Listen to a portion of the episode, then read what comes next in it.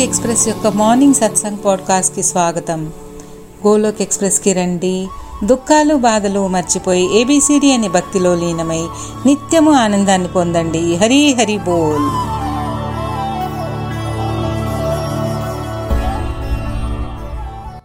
జై శ్రీహరి హరి హరి బోల్. గోలోక్ ఎక్స్ప్రెస్ ఉదయం సత్సంగ్ పాడ్కాస్ట్కి స్వాగతము. ఓం నమో భగవతే వాసుదేవాయ. ఓం నమో భగవతే వాసుదేవాయ. జయ శ్రీ రాధే కృష్ణ. హరే కృష్ణ హరే కృష్ణ కృష్ణ కృష్ణ హరే హరే. హరే రామ్ హరే రామ్ రామ్ రామ్ హరే హరే. హరే కృష్ణ హరే కృష్ణ కృష్ణ కృష్ణ హరే హరే. హరే రామ్ హరే రామ్ రామ్ రామ్ హరే హరే. నిన్ను నువ్వు సంస్కరించుకుని ప్రపంచాన్ని మార్చే ప్రయత్నం చెయ్యి. జై శ్రీకృష్ణ చైతన్య మహాప్రభు నిత్యానంద. శ్రీ అద్వైత గదాధర శ్రీ వాసవి గౌడ. ఓం నమో భగవతే వాసుదేవాయ. ఎటువంటి శాస్త్రాలపైన శస్త్రాలపైన కాక ఎటువంటి ధనము యుక్తి వలన కాక కేవలం ప్రభువుని కృపా శక్తి మీద మా జీవితం ఆధారపడి ఉంది. గోలోక్ ఎక్స్ప్రెస్లో చేరండి. దుఃఖాలు బాధలు మర్చిపోండి.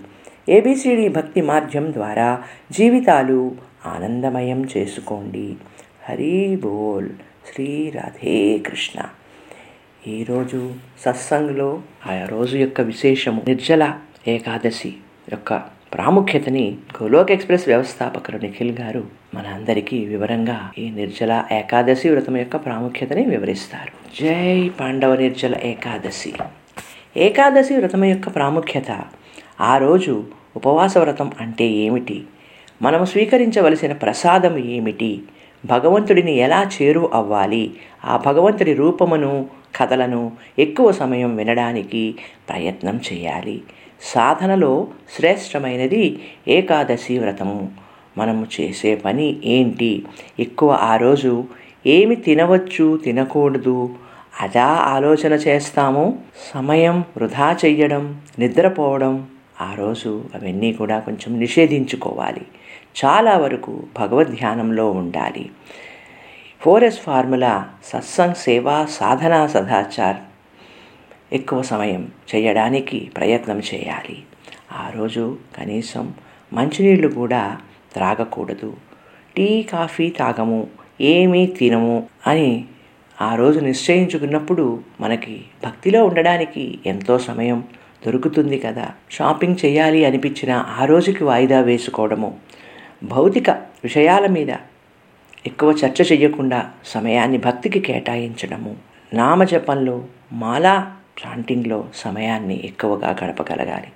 కొంతమంది ఇటువంటి కటిక ఉపవాసము చేయలేకపోతే వారి ఆరోగ్య కారణాలుగా ఇంకా ఇతర కారణముల వలన కానీ ఈ ఉపవాసాన్ని కనీసం మంచినీళ్ళు కూడా తాగకుండా ఆచరించలేని వాళ్ళకి అంతటి నియమాలు లేవు. కానీ చేయగలిగిన శక్తి ఉన్నవారు తప్పకుండా ఈ నియమాన్ని పాటించాలి.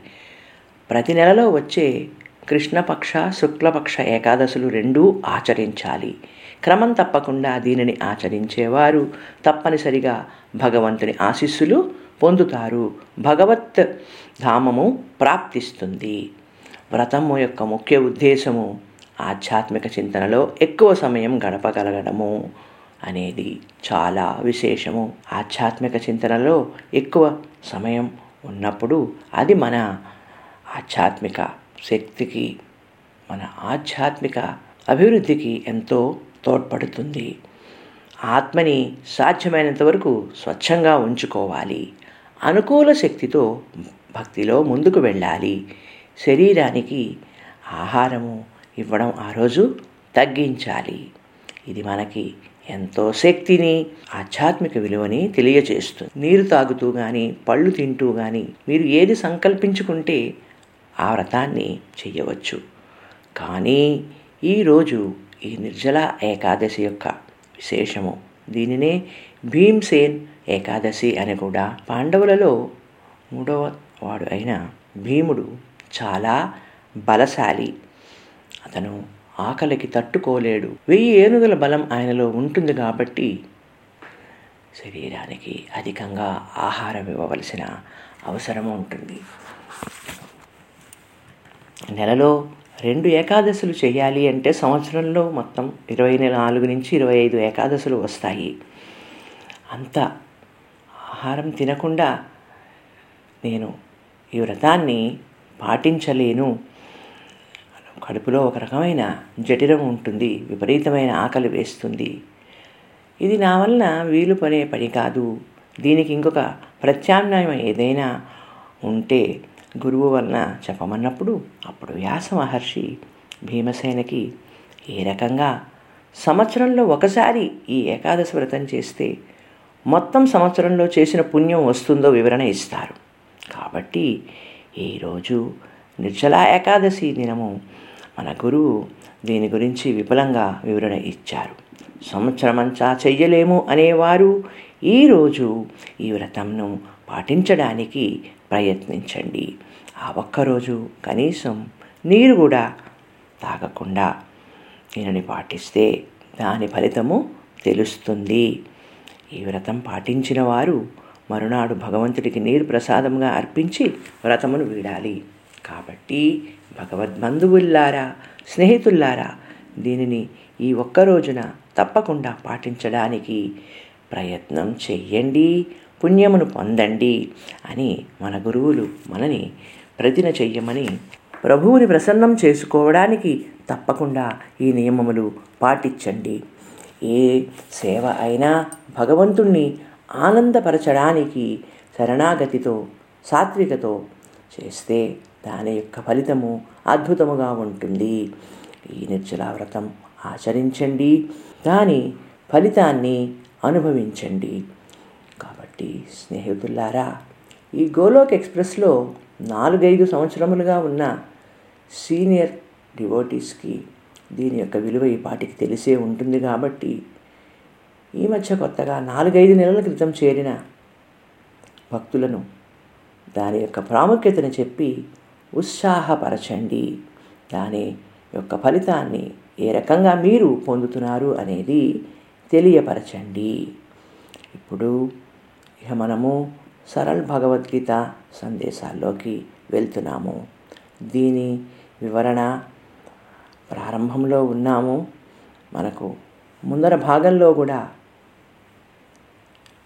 భక్తి ఎడల ఉన్న మిస్కన్సెప్షన్ అబౌట్ డి డివోషన్ అనే అంశం మీద మనకి వివరణ ఇస్తున్నారు. భక్తి ఎడల ఉన్న తప్పుడు ప్రభావము అభిప్రాయము గురించి చర్చి చర్చించే విషయం ఈరోజు. భక్తిలో ముందుకు వెళ్ళడానికి ఆటంకపడేది దాని ఎందు మనకి ఉన్న సంశయము తప్పుడు అభిప్రాయము. ఇక్కడ మనం ఒకటి అర్థం చేసుకోవాలి. మన మనసులో భక్తి ఎడలో ఉన్న తప్పుడు ఆలోచన అనుమానాలు ఇవన్నీ ఆటంకంగా ఉంటాయి కాబట్టి మీ మనసులోని సంశయాలన్నీ తొలగిపోవాలి. గోలోక్ ఎక్స్ప్రెస్ దీనిలో మీరు నేర్చుకుంటున్న దాని సిద్ధాంతాలు లక్ష్యాలు ఇదిలో ఎదగడానికి ఉపయోగపడేదే. సరళ భగవద్గీత సందేశాలను అర్థం చేసుకుని జీవితంలో ఆచరించి భక్తి ఎడల ప్రేమ భావము పెంచుకుని అభివృద్ధిలోకి రండి. ఇది మీరు మీ ఆధ్యాత్మిక గురువులకు ఇచ్చే గురు దక్షిణ. అందరూ కూడా ప్రతిన చెయ్యండి భక్తికి సమయం లేదు అని అనవద్దు. ఒక తోటలో ఎన్నో రకాలైన అందమైన పూల మొక్కలు పెరగాలి అంటే దాని చుట్టూ ఉన్న గడ్డి కలుపు మొక్కలను తీసివేయాలి. అప్పుడే అందమైన రంగురంగుల పువ్వుల ఉద్యానవనం తయారవుతుంది కదా. ఆ రకంగానే స్వచ్ఛమైన మనసుతో భక్తి ఎడల ప్రేమ గౌరవం పెంచుకొని తప్పుడు ఆలోచనలను అభిప్రాయాలను తీసి పారేయండి ఎంతో ఉన్నతిలోకి రావాలి అనేదే మా ఆశయము. మీకు భక్తి యొక్క విలువ దాని నుండి పొందే ఆనందము తెలియదు. ఎందుకంటే ఈ భౌతిక ప్రపంచంలో మన వినోదాలకు విలాసాలకు ఎక్కువ సమయం గడపడంలో సబ్బు డబ్బు సంపాదనకి పడే పాట్లు వీటన్నిటికీ ఇచ్చే ప్రాధాన్యతను భక్తికి మనము ఇవ్వడం లేదు.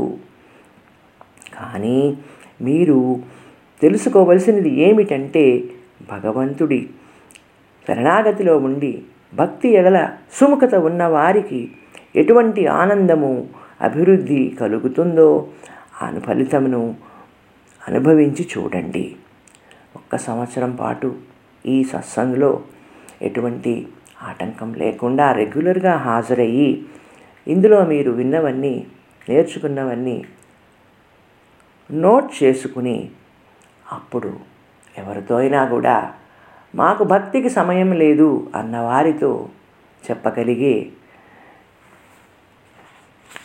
దీంట్లో మీరు ఉంటారు. I don't have time for devotion అనే వాళ్ళకి మనము తప్పకుండా వారిని ఏ రకంగా మెలిచి కొద్దిపాటి సమయమునైనా భగవంత భక్తిలో ఉండడానికి భగవంతుడిని కేంద్రీకృతం చేసుకుని వంటి ఫలితాన్ని పొందాలి అనేది మనం వారికి వివరించగలము. ఉదాహరణకి సిగరెట్ కాల్చేవాడికి. నాకు సిగరెట్ కాల్చడానికి టైం లేదు అని ఎప్పుడైనా చెప్పడం విన్నారా? మద్యపానీయాలు సేవించడం అలవాటు ఉన్నవాడు.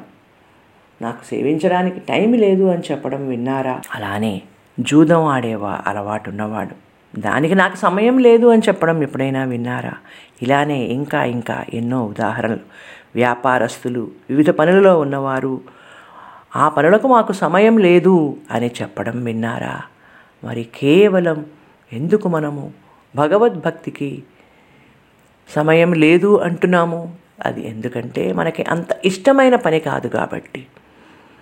మనము ప్రాముఖ్యత ఇచ్చే పనులు మనకి ఇష్టమైన పనులకి తప్పకుండా సమయం ఎలా అయినా సరే మనం కేటాయించుకుని చేస్తాము. కాబట్టి కేవలం భగవంతుని భక్తిలోకి రావడానికి సమయం లేదు అని అనడం చాలామంది నోట్లోంచి మనం వింటున్నాము. ఇది చాలామంది చేస్తున్న తప్పు. భగవంతుడి శక్తికి మనము గౌరవం ఇవ్వడం లేదు. కాబట్టి ఇక్కడ మన గురువులు చెప్తున్నది ఏమిటంటే భగవద్భక్తికి ప్రాధాన్యత ఇవ్వాలి. ఏదైనా మనము చేయగలుగుతున్నాము అంటే అది కేవలం భగవంతుడి శక్తి కృప అని తెలుసుకోవాలి. ఇందులో చేరిన వారు ఏ రకంగా భక్తి యొక్క విలువ తెలుసుకోవాలి. ఈ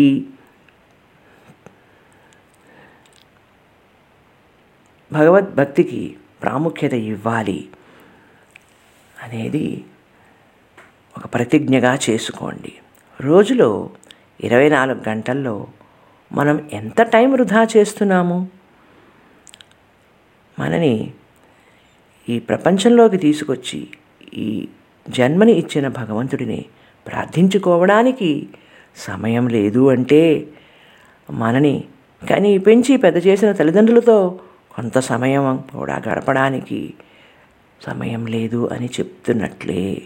దయచేసి భగవద్భక్తిలోనికి రావడానికి ప్రయత్నించండి. సమయం లేదు అనే మాట అనవద్దు. ఫ్యామిలీ లైఫ్లో ఉంటూ ఇంటి పనులు ఉద్యోగం పిల్లల్ని పెంచడం ఇలా అన్నిటికీ మనం సమయం కేటాయించుకుంటున్నప్పుడు అలానే భక్తికి కూడా ప్రాధాన్యత ఇచ్చి ఈ విషయం ఇంత వివరంగా పదే పదే చెప్పడానికి గల కారణం అందరిలో కూడా ఒక చక్కని వ్యక్తిత్వం ఉండాలని. ఈ కలియుగ ప్రభావంతో ఎటువంటి మానసిక సంక్షోభంలోకి గురివైపుకోకుండా ఉండాలి అన్నదే నా యొక్క ముఖ్య ఉద్దేశము. ఇందులో చాలామంది కొత్త భక్తులు చేరుతున్నారు. దీని విలువ ప్రాధాన్యత ఉద్దేశాలు వారికి అర్థమయ్యి ఇందులో ఎదగడానికి సమయం పట్టవచ్చు. ఈరోజు ఈ సత్సంగ్లో ఈ అంశానికి ప్రాధాన్యత ఇవ్వడంలో కారణం సమయము లేదు డివోషన్కి సమయం లేదు డివోషన్కి అనేవారు ఏ రకంగా సమయం కేటాయించుకోవాలి? వారు చేసిన సాధన ద్వారా భక్తికి ఇస్తున్న ప్రాధాన్యత దాని విలువ ఆనందము మనందరికీ తెలిసేలా చేయాలి అనేదే వారి విలువైన ఎంతో సమయాన్ని ఈ సత్సంగులను కండక్ట్ చేసి వినిపిస్తున్నారు. అలానే వీడియోలు ఆడియోలు పాడ్కాస్ట్ ఎన్నో రకాల మాధ్యమాల ద్వారా మనకి ఈ భగవద్గీత సందేశాలని అందిస్తున్నారు అంటే వారి పనులు చేసుకుంటూ ఉద్యోగానికి వెళ్తూ ఇంటి పనులు పిల్లల పెంపకం ఇవన్నీ కూడా చేసుకుంటూ సమయాన్ని భక్తి కోసం ఎలా కేటాయిస్తున్నారు? మనకి ఎన్నో ఈ రకమైన ఉదాహరణలు చెప్పడం ద్వారా ఐడియాస్ ఇస్తున్నారు. సో భక్తికి ప్రాధాన్యత ఇచ్చి దీనిలోని లాభాలని ఆనందానుభవమును పొందండి.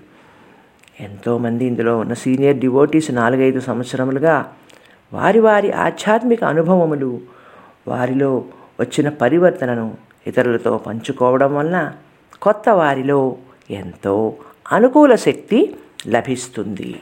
నిఖిల్ గారు అంటున్నారు వారి విషయంలో కూడా చాలా ప్రతికూలత ఉండేది అని దానిని అనుకూలతగా మార్చుకుని వారు చేస్తున్న ఈ కృషి మన అందరికీ జీవితంలో భక్తి ఎడల ప్రాముఖ్య భావం కలిగేలా చెయ్యాలి అనేదే వారి యొక్క గట్టి నిర్ణయము. ఎవరైనా ఒక రంగంలో అభివృద్ధి పొందాలి అంటే సాధనతోనే కదా చెయ్యగలరు.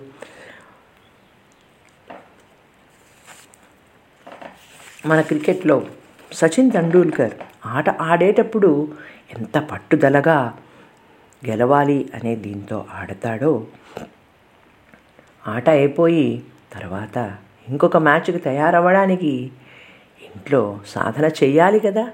సాధన చెయ్యకుండా అప్పటికప్పుడు తను ఎంతడో శక్తితోటి ఆడలేడు కదా.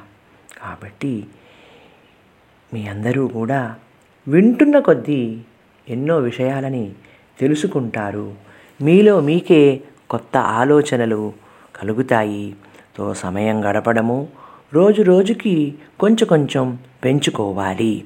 ఈ రకంగా భక్తిలో ఆనందము తెలుసుకోండి. ఎదగాలి అనే ఉపాయాలు రావచ్చు.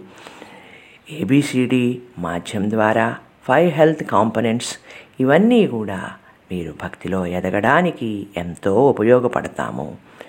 అయితే ఈరోజు సత్సంగ్లో నిఖిల్ గారి తమ్ముడు అయిన నిమిష్ గారు కూడా వారి అనుభవాలని మనతో పంచుకుంటారు. మళ్ళీ ఇక్కడ నిఖిల్ గారు చెప్తున్నారు రెండు వేల ఎనిమిది రెండు వేల తొమ్మిదిలో జరిగిన సంఘటనలు వారికి ఒక్కరి ఉండాలి అంటే చాలా భయంగా ఉండేదిట. ఆ టైంలో చాలా సమయాన్ని వృధా చేసేవారుట. ఒక రకమైన మానసిక ఆందోళనలో ఉండి ఎక్కువ సమయం డిస్ట్రక్షన్లో ఉండేవారుట.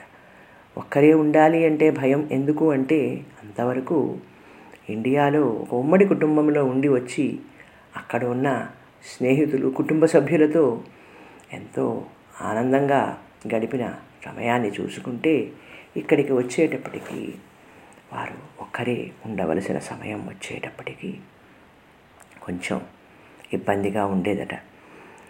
ఏదో ఒక దొరికిన స్నేహితుడితో ఫోన్ చేసి వాళ్ళ ఇంటికి వెళ్ళడం గంటల గంటలు వాళ్ళతో గడపడం వారి విషయాలు సమస్యలు వీరు వినడం వీరికి ఉన్న ఇబ్బందులను వారితో చర్చించడం అలా ఒక్కొక్క రోజు ఎన్నో గంటలు వ్యర్థము చేసేవారట. అందులో ఆస్ట్రేలియా లాంటి కాంటినెంట్లో మన ఇండియాలో బాంబేలో ఎలా ఉంటుందో వాతావరణం అలానే ఉంటుంది. ఒకరికొకరు అంతగా కలువరు ఎక్కడెక్కడో ఉంటారు. కాబట్టి కొంచెం ఒక్కరుగా ఉండడము అనేది కష్టంగా అనిపించేదట. అందువలన ఆ రకంగా కొన్నాళ్ళు చాలా సమయం డిస్ట్రక్టివ్ యాక్టివిటీస్లో వృధా చేసేవారట. అయితే ఈ రకంగా చేస్తున్నప్పుడు వారిలో ఏదో తెలియని ఒక రకమైన భావన కలగడం మొదలెట్టిందిట. ఇక్కడికి ఉండడానికి భయంతో ఎంతోమందిని స్నేహితుల్ని చేసుకుని ఫోన్లలో మాట్లాడుతూ వారి ఇళ్ళని వెళ్ళి వాళ్ళతో కూర్చుని నేను ఎందుకు ఇంత సమయాన్ని వృధా చేసుకుంటున్నాను? కాబట్టి నేను నెమ్మదిగా ఈ అలవాటు నుంచి బయటపడాలి తగ్గించుకోవాలి భక్తిలో వృద్ధి చెందాలి అని అనిపించేదట. సంఘసేవ చేయాలి అంటే వీరే ముందు ఉండేవారట. ఏదైనా నేను చెయ్యగలను చేస్తా అనే వారి స్వభావం. ఇప్పుడు ఎక్కువ సమయం నేను భక్తికే కేటాయించాలి అనే రకంగా మారిందట. భగవద్గీత చదవాలి మాలా జపం చెయ్యాలి అనేది ఒక దృఢ సంకల్పము. టీవీ చూడడం అనేది ఎప్పుడూ తక్కువేట. చూసినా ఎప్పుడైనా న్యూస్ వినేవారట. లేకపోతే భక్తి సీరియల్స్ చూడడం. దీనికి మాత్రమే టీవీని చూసేవారట. ఎన్నో రకాల భక్తి సీడీల్ని కొని రామాయణం మహాభారతం భాగవతం చైతన్య ప్రభు టీచింగ్స్ ఇలా ఎన్నో చూస్తూ ఉండేవారట. భగవద్గీత చదవడం మొదలుపెట్టారు. టీవీలో చూసే సీరియల్స్ భగవద్గీత సందేశాలు రెండింటిని పోల్చుకుని చూస్తే భక్తి అంటే ఏమిటి? ఏదో రకంగా ఎదగాలి. ఎన్నో ఐడియాస్ వచ్చేవట. నెమ్మది నెమ్మదిగా స్నేహితులతో వృధా చేసే సమయం తగ్గుతూ వచ్చిందిట. ఎవరైనా ఫోన్ చేసినా కూడా వారితో ఎక్కువ సమయము మాట్లాడేరు వారు కారుట. ఆ రకంగా వారిలో వారే దేనికి ఎక్కువ ప్రాముఖ్యత ఇవ్వాలి దేని నుంచి బయటపడాలి అనేది నిర్ణయించుకుని అనవసరమైన మాటలు అన్నీ కూడా పూర్తిగా వారించగలిగి భక్తికే ఎక్కువ సమయం కేటాయించగలిగే పరిస్థితిలోకి వచ్చారట. ఎప్పుడైనా నాకు భయంగా ఉంది తోచటం లేదు అని అనిపించినప్పుడు మందిరానికి వెళ్ళి కూర్చునేవారట. ఆ మందిరానికి వెళ్ళాలన్నా ఉద్యోగానికి వెళ్ళాలన్నా ప్రయాణ సమయాన్ని నామజపానికి వినియోగించుకునేవారట. అలా చెప్తున్నానని మొత్తంగా అందరినీ వదులుకోవాలి అని అని కాదు. నా తల్లిదండ్రులతో మాట్లాడనా అన్నదమ్ములతో మాట్లాడనా అలానే మన మంచి కోరే మన ప్రాణ స్నేహితుల్ని మన శ్రేయోభిలాషులని వదులుకోకూడదు. కానీ స్నేహితులను కూడా గ్రేడ్ వైజ్ నిర్ణయించుకోవాలి.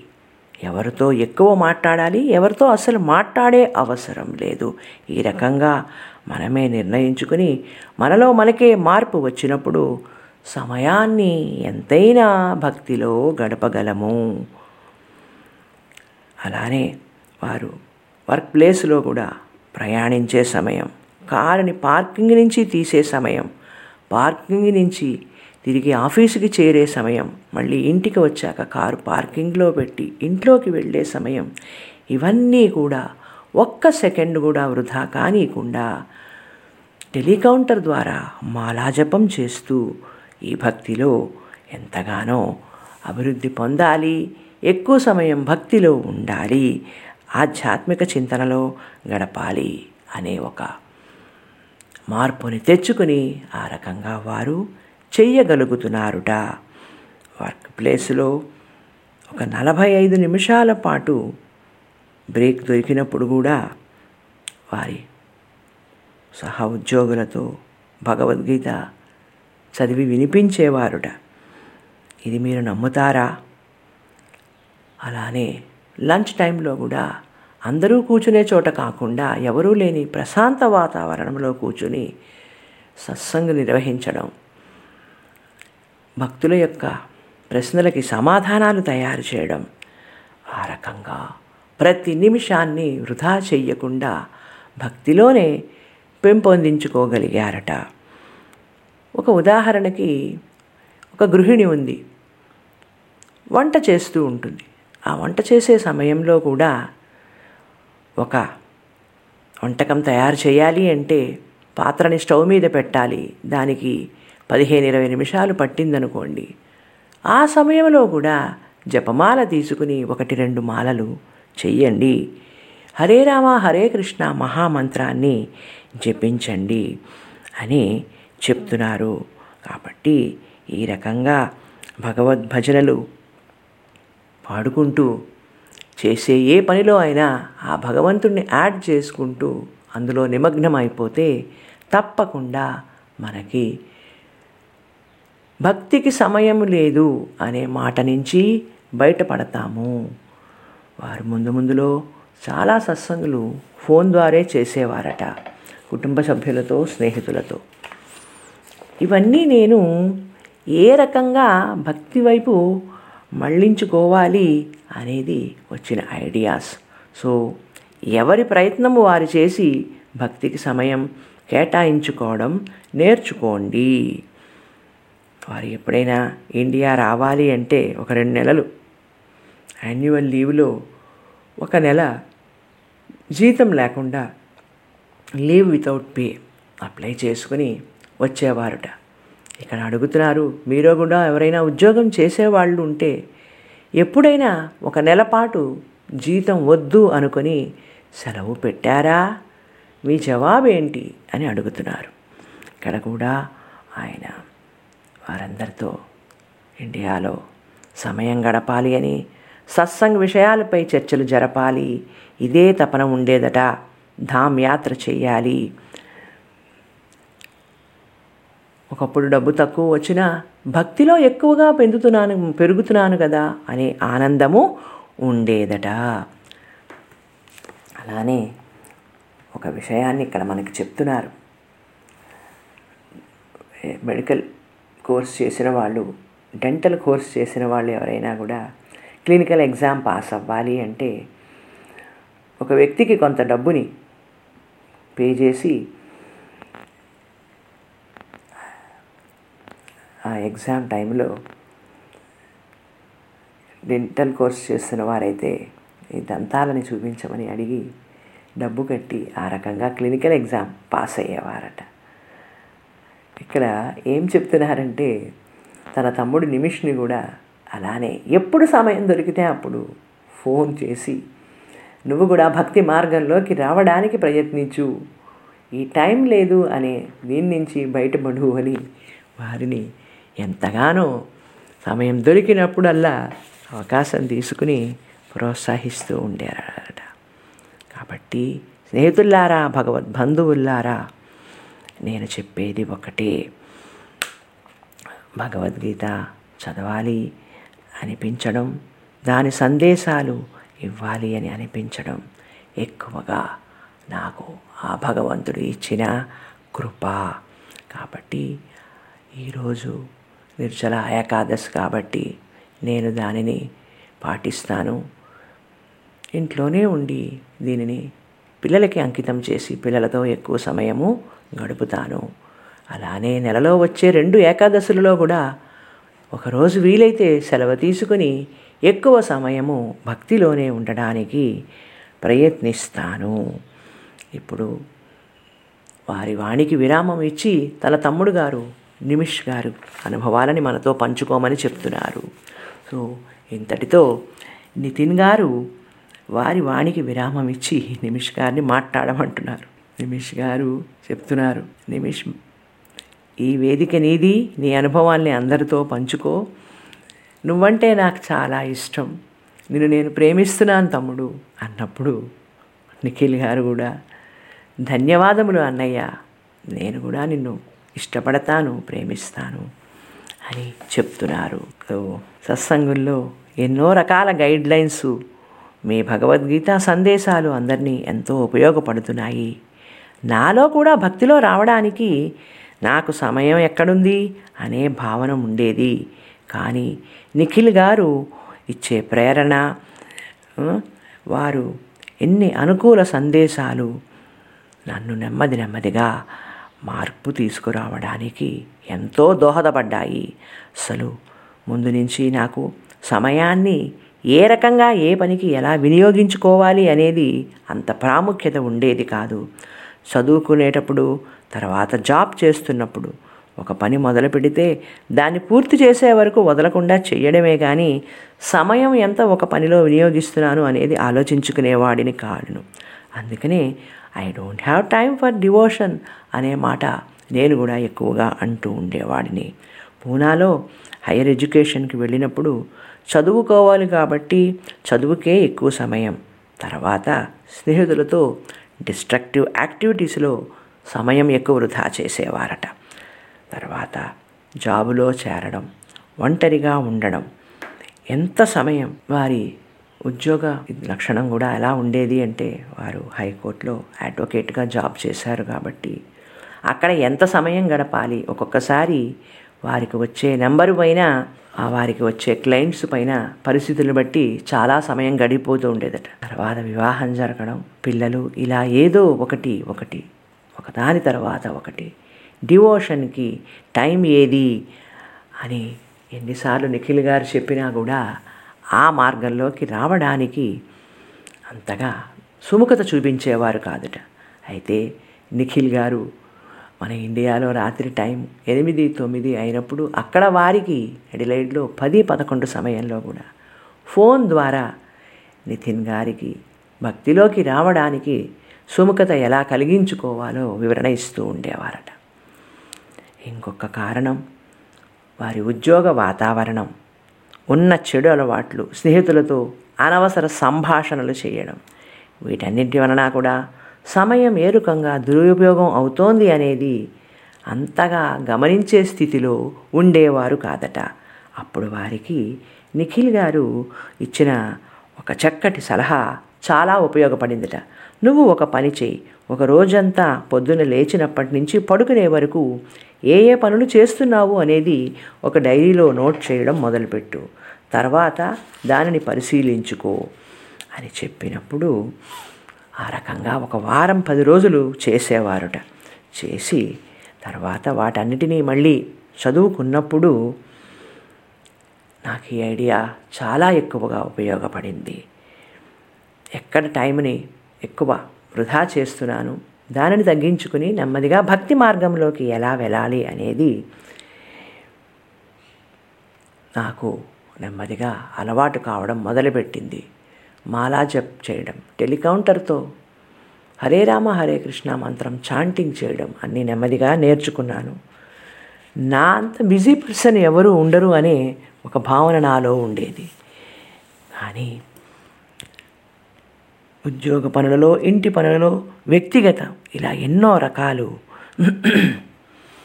డ్రింకింగ్ హ్యాబిట్స్ స్మోకింగ్ హ్యాబిట్స్ ఫ్రెండ్స్తో టైం పాస్ చేయడం ఉద్యోగంలో వారికి వచ్చే ఆ రోజు సమస్యలను బట్టి క్లయింట్స్తో మాట్లాడడం పరిష్కారం ఇవ్వడం ఇలా అన్నీ రాసుకున్నవి చదివాక నెమ్మదిగా ఏ రకంగా భక్తిలో గడపాలి అనే ప్రేరణ మొదలైంది. మొదట చేసిన పని ఇంటి నుంచి కోర్టుకు వెళ్ళేలోపు ఒక ఇరవై ఐదు ముప్పై ఐదు నిమిషాలు పట్టిందనుకోండి. ఆ సమయంలో కారులో సంగీతం వినేవాడిని ఇప్పుడు అది మానేసి మాలా జపం చేస్తున్నాను. కోర్టుకు వెళ్ళినా కూడా తన నెంబరు వచ్చే వరకు అక్కడ వెయిట్ చేయాలి కాబట్టి ఆ టైంలో కూడా చాంటింగ్ చేసేవారట. ఒక పార్టీ యొక్క సమస్యను విన్న తర్వాత దానిని రాతపూర్వకంగా చేయడానికి పట్టే పది పదిహేను నిమిషాల టైంని కూడా ఈ హరే రామ హరే కృష్ణ మహామంత్ర జపానికి వినియోగించుకుని ఆ రకంగా నెమ్మదిగా ఎన్నో మార్పులు తెచ్చుకుని సమయాన్ని భక్తికి కేటాయించగలిగేవారట. తర్వాత ఎక్కువ సమయం స్నేహితులతో అనవసర మాటలతో వేస్ట్ చేసే టైము తగ్గిపోయింది. డ్రింకింగ్ స్మోకింగ్ హ్యాబిట్ కూడా నెమ్మది నెమ్మదిగా తగ్గిపోతూ వచ్చి భక్తిలో ఉన్న శక్తిని ఆనందాన్ని అనుభవించుతూ జీవితాన్ని ఏ రకంగా భక్తిమయం చేసుకోవాలో నేను తెలుసుకుంటున్నాను అని నిమిష్ గారు అంటున్నారు. అలా అని మొత్తానికే అన్నీ ఒక్కసారిగా తగ్గించుకోగలము మానేయగలము అని చెప్పలేను. నెమ్మది నెమ్మదిగా సాధన చేస్తున్నాను. కొంతమంది మన శ్రేయోభిలాషులు ప్రాణసేతులు ఉంటారు. వారితో మన అనుబంధం ఎప్పుడూ ఉండాలి. అలానే వర్క్ ప్లేస్ నుంచి రాగానే సాయంత్రం అయితే డ్రింక్ బాటిల్ ఓపెన్ చేయడం. ఇవన్నీ కూడా తగ్గిపోయాయి. మ్యాక్సిమం టీవీ చూసే టైంను కూడా ఎంతో మినిమైజ్ చేసుకుని ఆ సమయాన్ని భక్తికి ఉపయోగిస్తున్నాను. టీవీ చూసినా కేవలం ఆధ్యాత్మిక ప్రోగ్రామ్స్ని మాత్రమే చూసేవారట. అయితే నా ఉద్యోగం హైకోర్టులో అడ్వకేట్గా అంటే ఎంతోమందిని కలవాల్సి ఉంటుంది. సంఘంలో చాలామందితో కలవలసిన అవసరం ఉంటుంది. వీటన్నిటిలో సమయం ఎలా భక్తికి కేటాయించగలను అనేది ఇప్పుడు చాలా సులభమైపోయింది. ఎందుకంటే ఎక్కడ సమయం ఎలా ఉపయోగించాలి అనేది నిర్ణయించుకోగలిగాను కాబట్టే. నిమిష్ గారు వారికి కలిగిన ఒక అనుభవాన్ని మనతో పంచుకుంటున్నారు. ఒకసారి ఒక కేసు వచ్చిందట. ఆ పార్టీది అంతా విని కేసు ఫైల్ చేయాలి. వారిది ఒక కుటుంబ సమస్య సంసారిక జీవితంలో సమస్య. వారి సమస్య వినడం వల్ల నాకు కలిగే లాభం ఏమిటి అనుకోకుండా రెండు మూడు గంటలు వాళ్ళతో టైం గడిపి వారి సమస్యనంతా వివరంగా విన్నాక నా వంతు ప్రయత్నంగా వారికి చెప్పే మాటలు చెప్పి భగవద్గీత జపమాల ఇచ్చి కొన్నాళ్ళు ఇది సాధన చెయ్యండి మార్పులు గమనించండి అని చెప్పడం.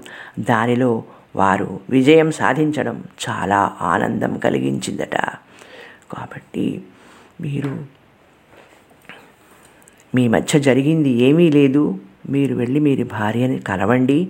ఒకరినొకరు అర్థం చేసుకోండి అని చెప్పారట. సో ఆ మాట ఎంతో సత్ఫలితాన్ని ఇచ్చిందట.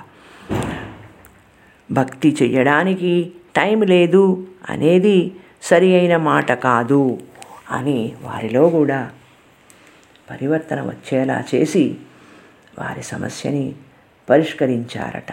ఎవరికైనా ఒక పని చెయ్యాలి అంటే ప్రారంభంలో కొంచెం కష్టంగానే ఉంటుంది. రోజులో పడుకుంటాం తింటాం మేలుకుంటాం ఎన్నో పనులు చేస్తాం. భక్తికి సమయం లేదు అని ఒక కారణాన్ని మాత్రమే వెతుక్కుంటాము. ఒక్కసారి అలవాటైతే చాలా సులభము. అందరూ భక్తిలోకి రండి ఆధ్యాత్మికలో వృత్తి పొందండి ఆనందం పొందండి అని చెప్తూ నిమిష్ గారు ఇహ వారి మాటలకి విరామం ఇచ్చారు. మళ్ళీ నిఖిల్ గారు అంటున్నారు వారి మాటల్లో నిమిష్ గారిలో వచ్చిన మార్పులను వారి ఇచ్చిన సలహాలను ప్రశంసిస్తూ వారి యొక్క సలహా కూడా మనకి ఇస్తున్నారు. ఈ గోలోక్ ఎక్స్ప్రెస్ ప్రయాస అంతా కూడా కొత్త వారిని ముందులో అర్థం కాకపోవచ్చు. కానీ సాధన ద్వారా సాధించలేనిది లేనిదు నెమ్మది నెమ్మదిగా వృద్ధి పొందండి. విన్నది జీవితంలో ఆచరించండి అని చెప్తున్నారు. రెండు వేల తొమ్మిది పద్నాలుగు మధ్య మానసిక ఆందోళన వలన వారు ఏ రకంగా ఉండేవారు? ఆ సమయంలో వారి దగ్గర కనీసం స్మార్ట్ ఫోన్ కూడా ఉండేది కాదుట. ఎటువంటి మాధ్యములతో సమయం దురుపయోగం చేసే ప్రసక్తే లేదు. రెండు వేల పద్నాలుగు తర్వాత ఫోన్స్ ద్వారా టెక్నాలజీ డెవలప్మెంట్ ద్వారా కేవలం భక్తి మార్గంలోకి రావడానికి ఏ రకంగా ఈ టెక్నాలజీ డెవలప్మెంట్ని ఉపయోగించుకోవాలి అనే ఆలోచనతో భగవద్గృపతో ఆన్లైన్ సత్సంగ్స్ వేరే మాధ్యమాల ద్వారా చక్కని సందేశాలు ప్రపంచవ్యాప్తిగా అందిస్తున్నారు. కాబట్టి స్నేహితుల్లారా భగవత్ బంధువుల్లారా నేను చెప్పేది ఒకటే. టెక్నాలజీ డెవలప్మెంట్ని దురుప దురుపయోగం చేసుకోకండి. ఎక్కువ నెగిటివిటీని ప్రోత్సహించే ప్రోగ్రాంలను చూడకండి. సరైన మార్గంలో వాడండి ఫలితాన్ని ఆనందించండి అని చెప్తూ వారి యొక్క చక్కటి గైడ్లైన్స్ని మనకి ఇచ్చి ఏ రకంగా భక్తిలోకి రావడానికి ప్రయత్నం చేయాలి I have no time for devotion అనే మాటను పక్కకి పెట్టండి అని చెప్తున్నారు. హరి బోల్. జై శ్రీకృష్ణ. ఇక నిమిష్ గారు కూడా నితిన్ గారు కూడా అంటున్నారు. భక్తి మార్గంలోకి రావడానికి సమయం లేదు అనేవారు ఏ రకంగా మారాలి అనేది దీని ద్వారా తెలుసుకోండి. ఒకప్పుడు ఏమిటి జీవితం అస్తవ్యస్తంగా తయారైంది అనే మాట అనుకుంటూ ఉంటాం. సో దాన్ని వ్యస్తంగా మలుచుకుని భగవద్భక్తిలోకి రండి ఆనందాన్ని పొందండి అంటున్నారు. భగవంతుడి ఎడల వ్యస్తత పెంచుకోండి. హరి బోల్ జై శ్రీకృష్ణ గోలోక్ ఎక్స్ప్రెస్లో చేరడానికి మీరు మా email address info at the rate Golok Express dot ORG ద్వారా చేరవచ్చును లేదా వాట్సాప్ టెలిగ్రామ్ నెంబర్ పైన seven zero one eight zero two six eight two one ద్వారా కూడా చేరవచ్చును లేదా ఫేస్బుక్ యూట్యూబ్ ఛానల్ ద్వారా కూడా చేరవచ్చును. హరి హరి బోల్